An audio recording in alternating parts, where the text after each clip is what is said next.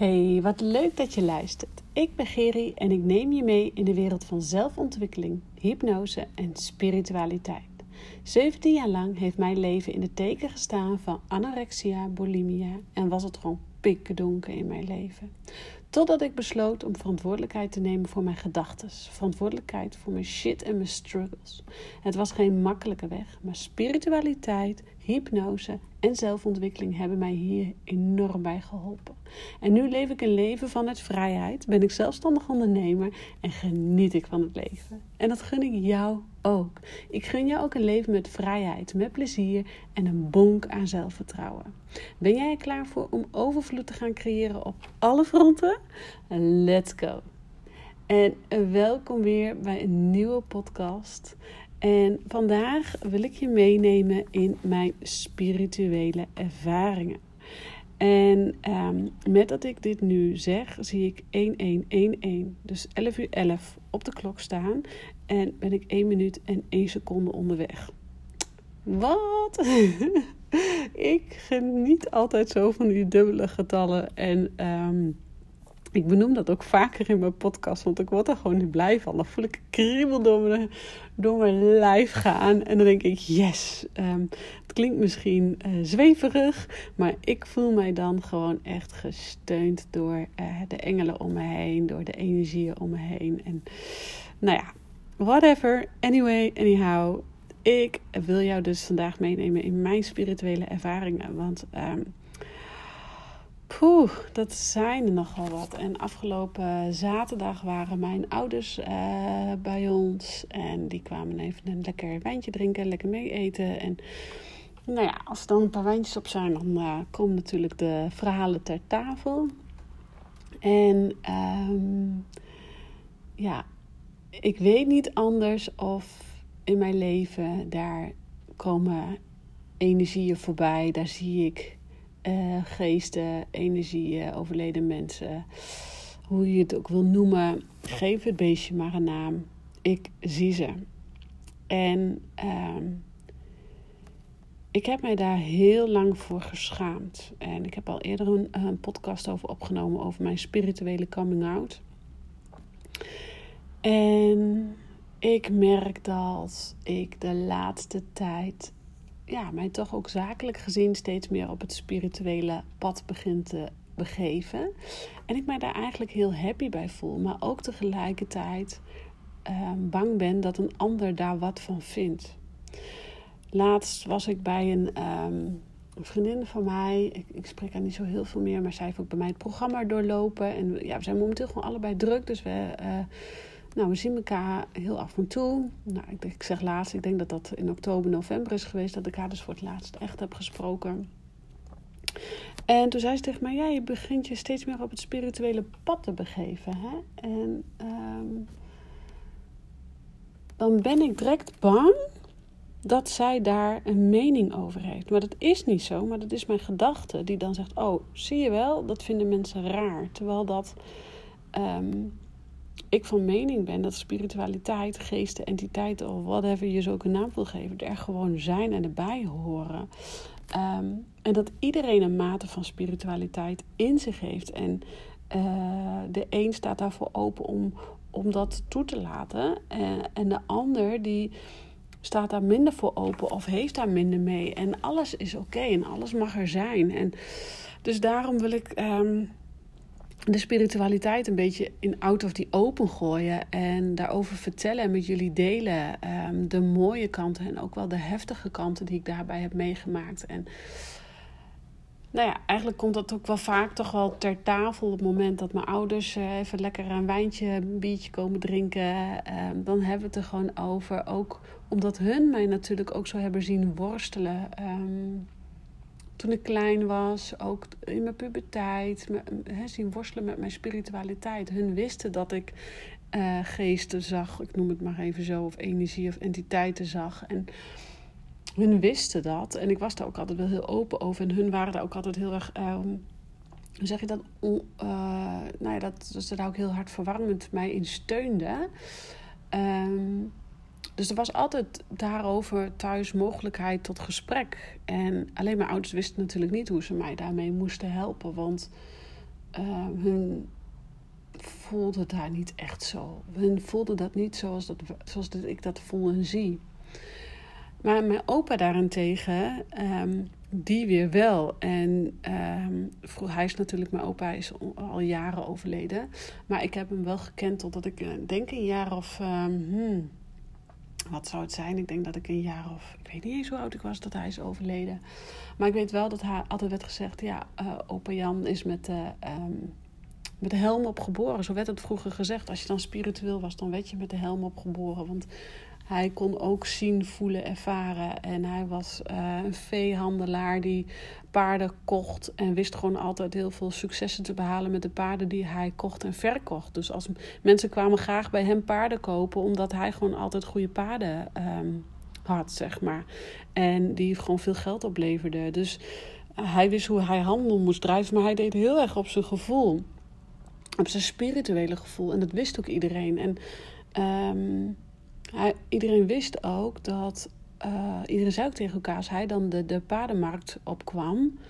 Um, dan moest je uitkijken, want daar kwam uh, Jan van de Koopman aan. En die was met de helm opgeboren, zoals noemden ze dat. En die wist welk paard het beste paard was. En ja, hij deed dat gewoon puur op gevoel. En um, in die zin heb ik heel erg overlapping met mijn opa. Want ik onderneem ook heel erg op gevoel. En ik heb nu een aantal klanten van mij die uh, bijvoorbeeld heel erg op um, gewend zijn om te ondernemen vanuit cijfers. En bij mij dus komen om te leren voelen en voelen, voelen. En dan moet ik soms wel eens lachen, want dan hebben we twee tegenovergestelde, twee uiterstes tegenover elkaar.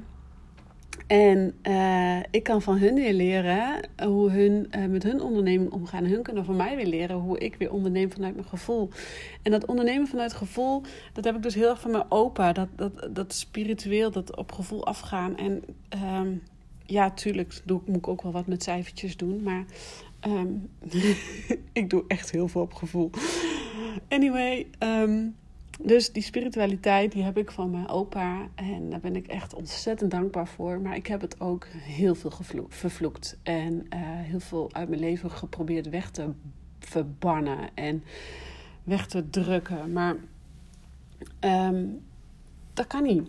Want het is er gewoon. En die energieën zijn er gewoon. En alles is energie. Uh, dat jij nu naar deze podcast luistert, daar, daar heb je een bepaalde energie bij. Dat... Um, alles is gewoon energie. Ik kan het zo gek niet bedenken. Um, en nou ja, uh, ik ga afwijken als ik hierover verder ga.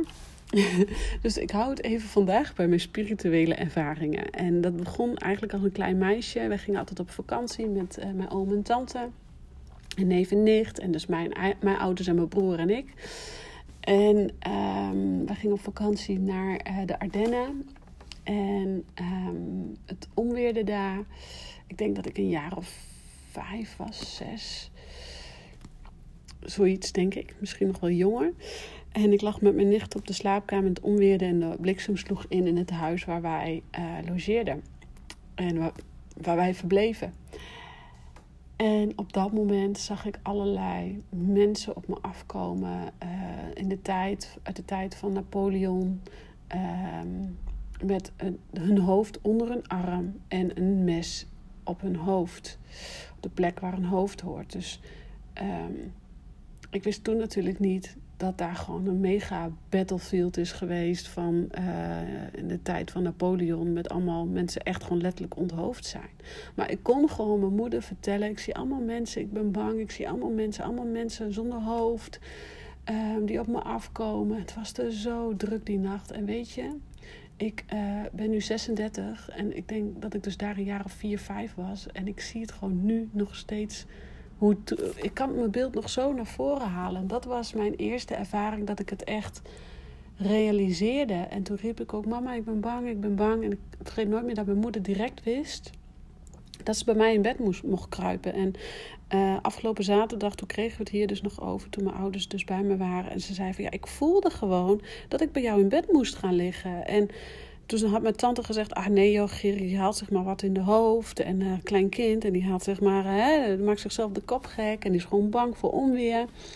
En ja, daar kun je denken, maar mijn moeder, hoe dankbaar ik haar daar ook voor ben, onvoorstelbaar. Die voelde gewoon, ik moet bij mijn dochter in bed kruipen, want ze is bang, ze ziet geesten en ik moet haar beschermen. Dus mijn moeder heeft de hele nacht bij mij in bed geslapen.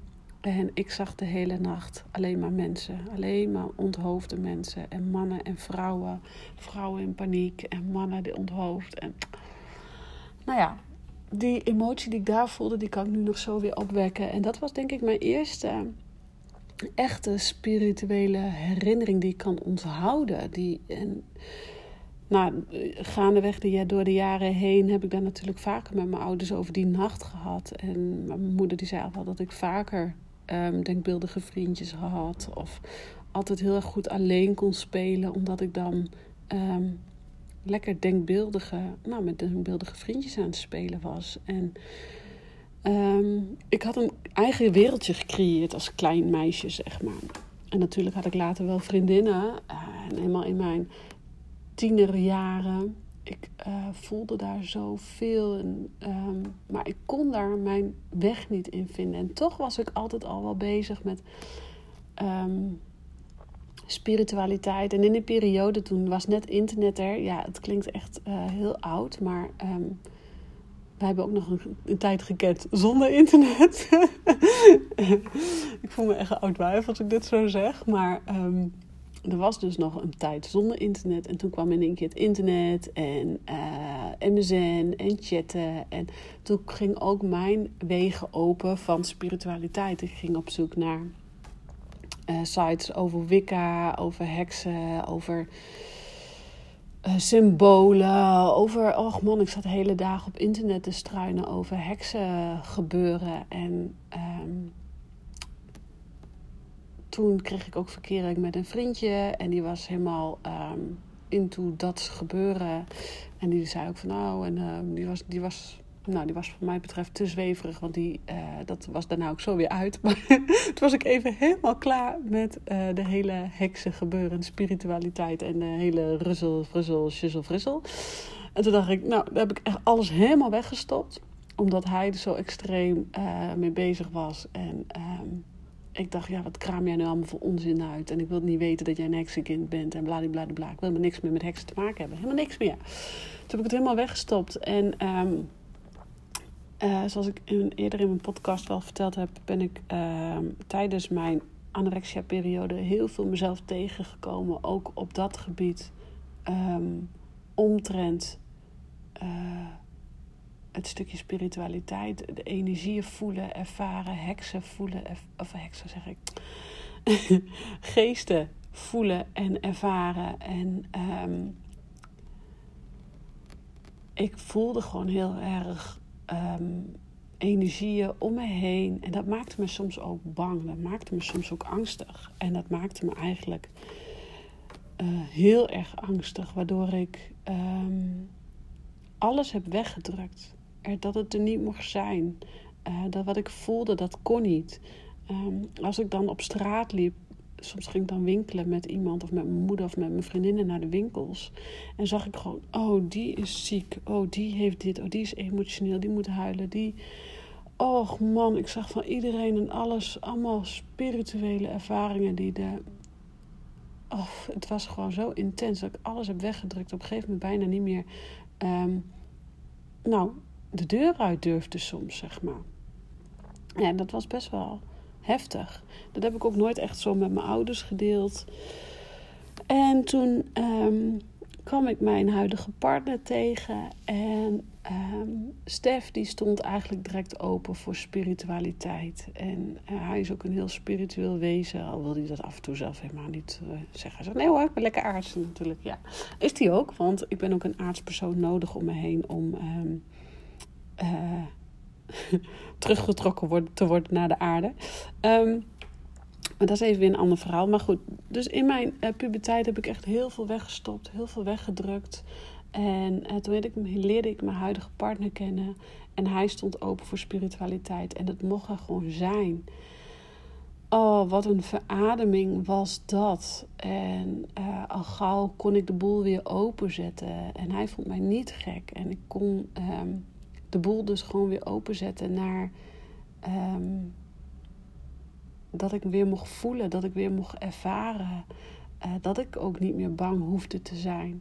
Toen ben ik dan natuurlijk hulp bij gaan zoeken bij een energetisch coach. Want ik wist natuurlijk niet hoe ik ermee om moet gaan. Ik was er gewoon ook mega bang voor. En ook in die periode werd je er ook angstig door gemaakt. Door uh, films zoals The Blair Witch Project had je toen. En dan wou iedereen toe kijken. En ik vond dat echt gewoon doodeng. Want um, daar werd eigenlijk dus de hele hekserij en de hele spirituele ervaringen en de Sixth Sense had je toen zo'n film. En dat werd gewoon eigenlijk een beetje bang gemaakt en eigenlijk een beetje in een verkeerd daglicht gezet. Of eigenlijk een beetje, dat werd behoorlijk in een verkeerd daglicht gezet. Hoe spiritualiteit eigenlijk is. Dus dat zorgde ervoor dat iedereen, met name mijzelf, in en om me heen, ook gewoon bang waren voor geesten. Dus ik had de overtuiging dat als ik een geest voelde, dat ik dan bang moest zijn. Dat ik dan. Ehm, terwijl dat, dat helemaal niet het geval was. En. Um, dus ik moest een spirituele coach uh, om hulp vragen. En zij heeft bij mij geholpen hoe ik dus um, oefeningen kon krijgen om de energie er wel gewoon te laten zijn.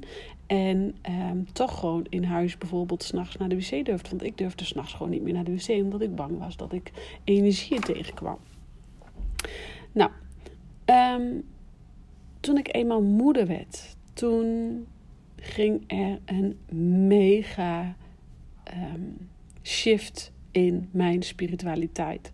En ik hoor dat van meerdere vrouwen die eenmaal hun eerste kind hebben gekregen, dat er dan een mega shift plaatsvindt in uh, haar spiritualiteit. Want je gaat voelen, je gaat letterlijk baren. Je gaat gewoon een kind baren. En ik was 22, wat wist ik nou van het krijgen van een kind? Maar toch um, ging dat gebeuren. Ja, je kunt er niet aan onderuit. Helaas.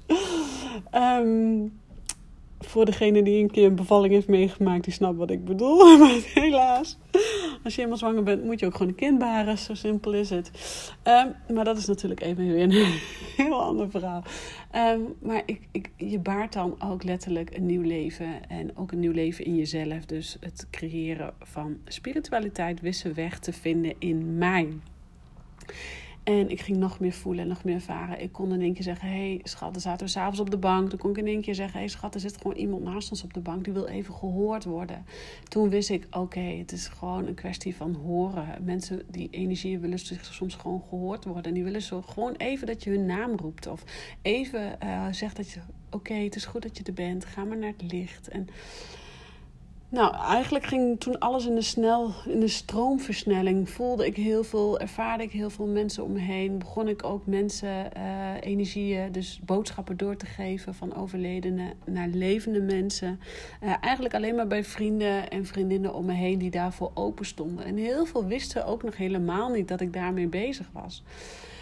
En ik denk dat ik de laatste jaren steeds meer in mijn spirituele kracht ben gekomen. Uh, mede ook door de hypnoseopleiding, dat het daar ook gewoon normaal was om erover te praten.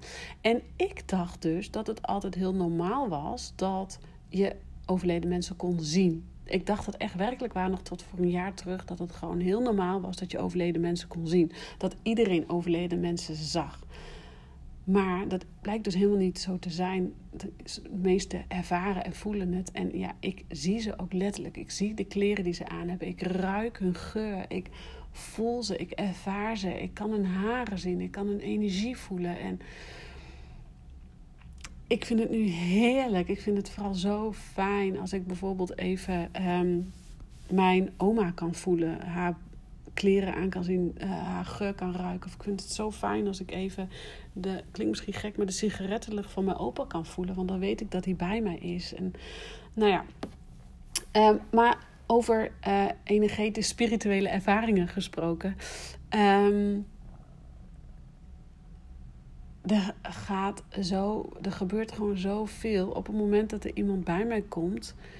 Of eigenlijk, laat ik het zo zeggen, op het moment dat iemand um, Nee, ik ga even een stukje terug. Want uh, met mijn uh, hypnoseopleiding moest ik een examen doen. En dat examen was in een huis in Friesland. En dat, daar zou een onafhankelijk iemand komen. Een onafhankelijk iemand uh, van buitenaf, die, waar ik dus de, um, mijn examen een hypnose op moest afleggen. En dan moest op mijn kamertje, en ik was daar het hele weekend, was ik daar al. En um, bleef ik op één kamer slapen, alleen. Heel lekker, dat was lekker de ruimte. Maar ik voelde daar dat daar een energie aanwezig was, een meisjesenergie. En ik voelde ook dat ik die energie niet weg mocht halen. En um, op het moment dat dus de laatste dag dat het examen daar was, toen um, voelde ik dat meisjesenergie sterker en krachtiger worden. En ik heb haar laten zitten. Ik denk, nou, ze zal wel ergens goed voor zijn. En um, toen kwamen, moesten we ons buiten verzamelen, buiten. En uh, daar kwamen allemaal dus de cliënten, om zo maar te zeggen. Uh, de uh, opleider van, van de hypnoseopleiding, die had allemaal cliënten geregeld. Dus je wist van tevoren niet wie je zou moeten helpen. En daar moest je dus een hypnosesessie op doen. En deze dame, ik kende haar niet, uh, kwam. Uh, dus met, met tien anderen of zoiets stonden we bij elkaar. En zij koos mij. De, klant, de klanten mochten dus een uh, hypnosetherapeut kiezen. En deze klant die koos mij direct. En ze kwam direct bij me staan. Ze zegt, jou moet ik hebben, zegt ze. En toen schrok ik eigenlijk een beetje. Oh. Toen zegt ze, ja, ik weet niet waarom. Ik zeg, ze zegt, ik heb het gevoel dat ik bij jou moet zijn. En uh, ze kwam direct naar me toe. En we zijn naar mijn uh, slaapkamer gegaan. En toen zijn wij eigenlijk uh, eerst even aan het praat geraakt. En toen zei ik tegen haar... Ik weet niet waarom ik het moet zeggen. Ik zeg, maar ik heb hier een klein meisje bij me en die wil gehoord worden. En toen begon ze te huilen. En ze zegt, dat is mijn dochter die is overleden. Mijn dochtertje. Oh, maar dat ik daar nu weer aan denk, voel ik zo, zo sterk de emotie weer. En ik kende die vrouw helemaal niet. En zij kende mij helemaal niet. Maar zij wist dat ze bij mij moest zijn. En dat meisje was dus gewoon al een paar dagen bij mij. Om dus dat ik dus de boodschappen van dat kleine meisje dus door kon geven aan deze vrouw. En de dochtertje is overleden, uh, echt nog heel jong. En het was zo mooi dat ik deze persoonlijke boodschappen kon doorgeven. En toen dacht ik, al met dat ik dit nu zeg, krijg ik gewoon tranen in mijn ogen. Want ik denk, dit is zo mooi dat ik dit mag doen in het leven. Dit is zo bijzonder dat ik uh, dit soort ervaringen met anderen kan delen. En uh, dit zijn maar kleine voorbeelden. En natuurlijk heb ik ook hele angstige momenten gekend. En wat ik zeg, s'nachts niet naar de wc gedurfd. Maar um, of bijna niet meer over straat durven lopen, omdat ik bang was dat ik van alles en iedereen wat ging voelen. Maar naarmate ik hier steeds meer mijn weg in weet te vinden en heb gevonden, uh, kan ik nu bepalen wie ik doorlaat en wat ik doorlaat en wat ik doorgeef. En um, zo heb ik een, bijna een jaar geleden een gouden um, speld gekregen van mijn moeder.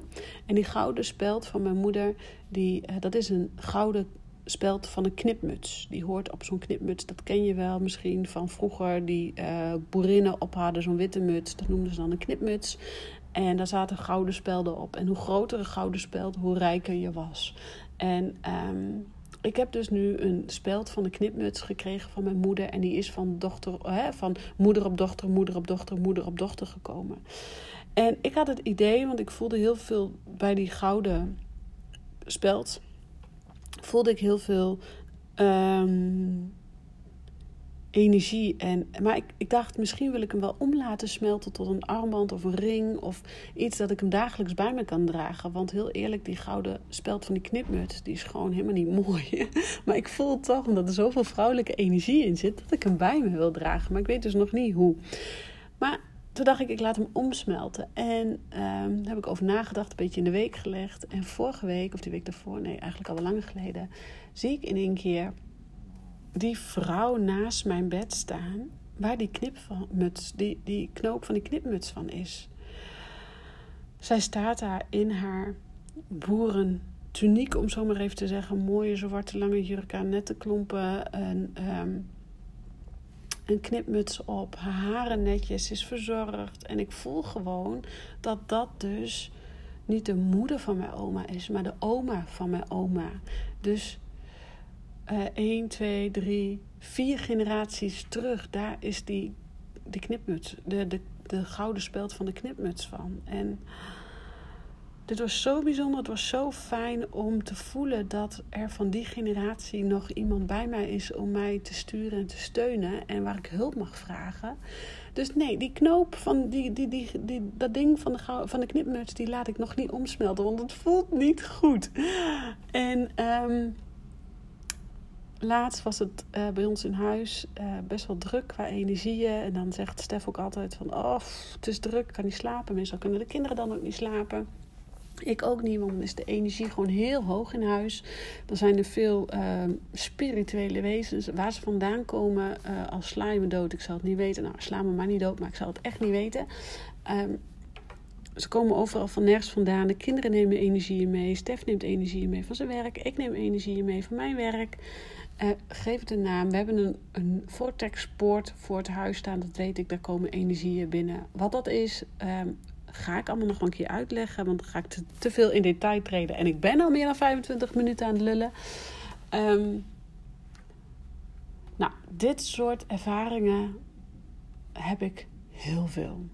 En um, ik word daar zo blij van. En ik kan er steeds makkelijk over praten. En ik vind het ook steeds leuker om met je te delen. Um, ik voel ook steeds meer van mijn klanten aan wat daar zit te gebeuren of wat er gaat gebeuren. Zo heb ik uh, een klant um, die nu op het punt staat om zwanger te worden. Um, ja, ik voel gewoon dat daar. Ik kan gewoon al zien wat voor een uh, zieltje daar al indaalt. En het klinkt misschien raar, en het klinkt misschien zweverig, en het klinkt misschien vreemd voor jou, maar ik daag je eigenlijk uit met deze podcast om ook te gaan leren voelen. En dat is ook waar ik je bij wil helpen in het Gaan voor Goud programma. Om te leren voelen van jouw emoties en te leren voelen van jouw um, spiritualiteit. Want iedereen beschikt over spiritualiteit. En heb je zoiets van: hé, hey, dat wil ik aanwakkeren, dat wil ik leren. Of ik vind het eng, ik voel ook wel, maar ik ben doodsbang Wees niet meer bang. En laat mij je helpen, want er is maar. Um, ja, er zijn zoveel wegen die naar Rome leiden. Alleen de hulp van de engelen, de hulp van je gidsen, de hulp van overleden mensen is zo fijn.